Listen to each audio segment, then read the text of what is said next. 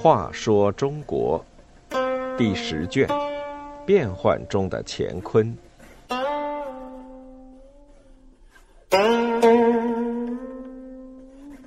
七十，杀骄将整弱军。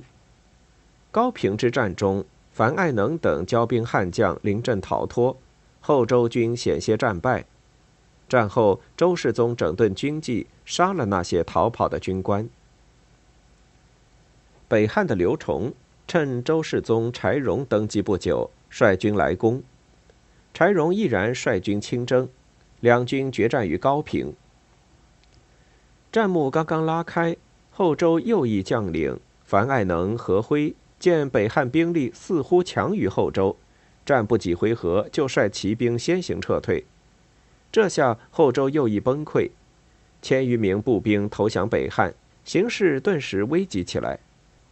柴荣不得不带领清兵冲进敌阵厮杀，禁军将领赵匡胤见此情景，慷慨高呼：“君王危险到这种地步，我们怎能不拼一死？”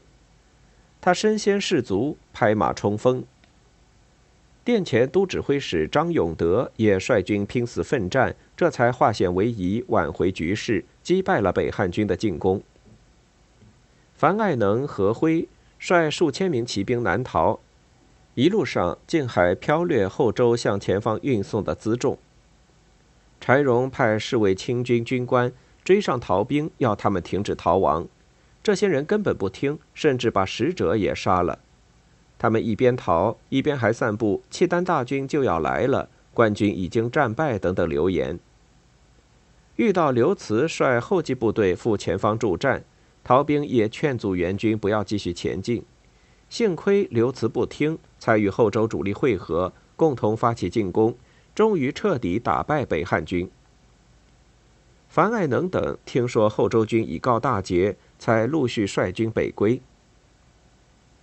自后唐以来，将领骄傲懒散，军队腐败不堪，有的不能打仗，有的不愿打仗，形势稍有不利，不是溃散逃走，就是解甲投降。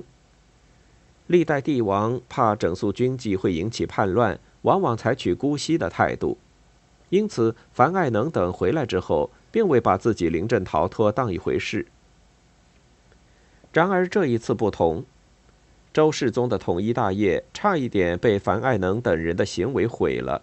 他对此深恶痛绝，决定从樊爱能等人开刀，好好整肃一下军纪。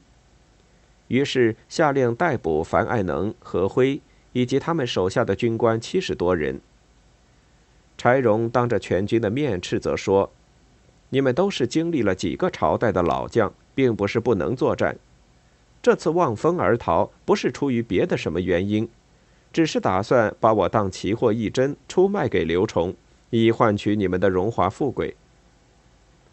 事实上也确实如此。”如果这一仗后周败了，樊爱能等人就会投向北汉，求得赏赐重用。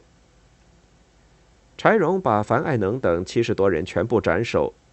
骄兵悍将们见柴荣军法如此严厉，不再对他们纵容姑息，这才开始有所畏惧。接下来，柴荣又下令对禁军进行整编，健壮的留下，老弱的一律淘汰。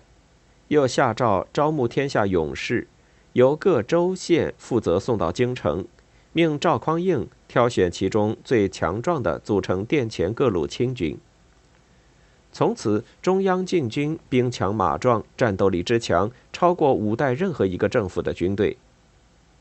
柴荣就依靠这支军队，南征南唐，北讨北汉和辽国，取得很大的成就，为后来北宋的统一奠定了基础。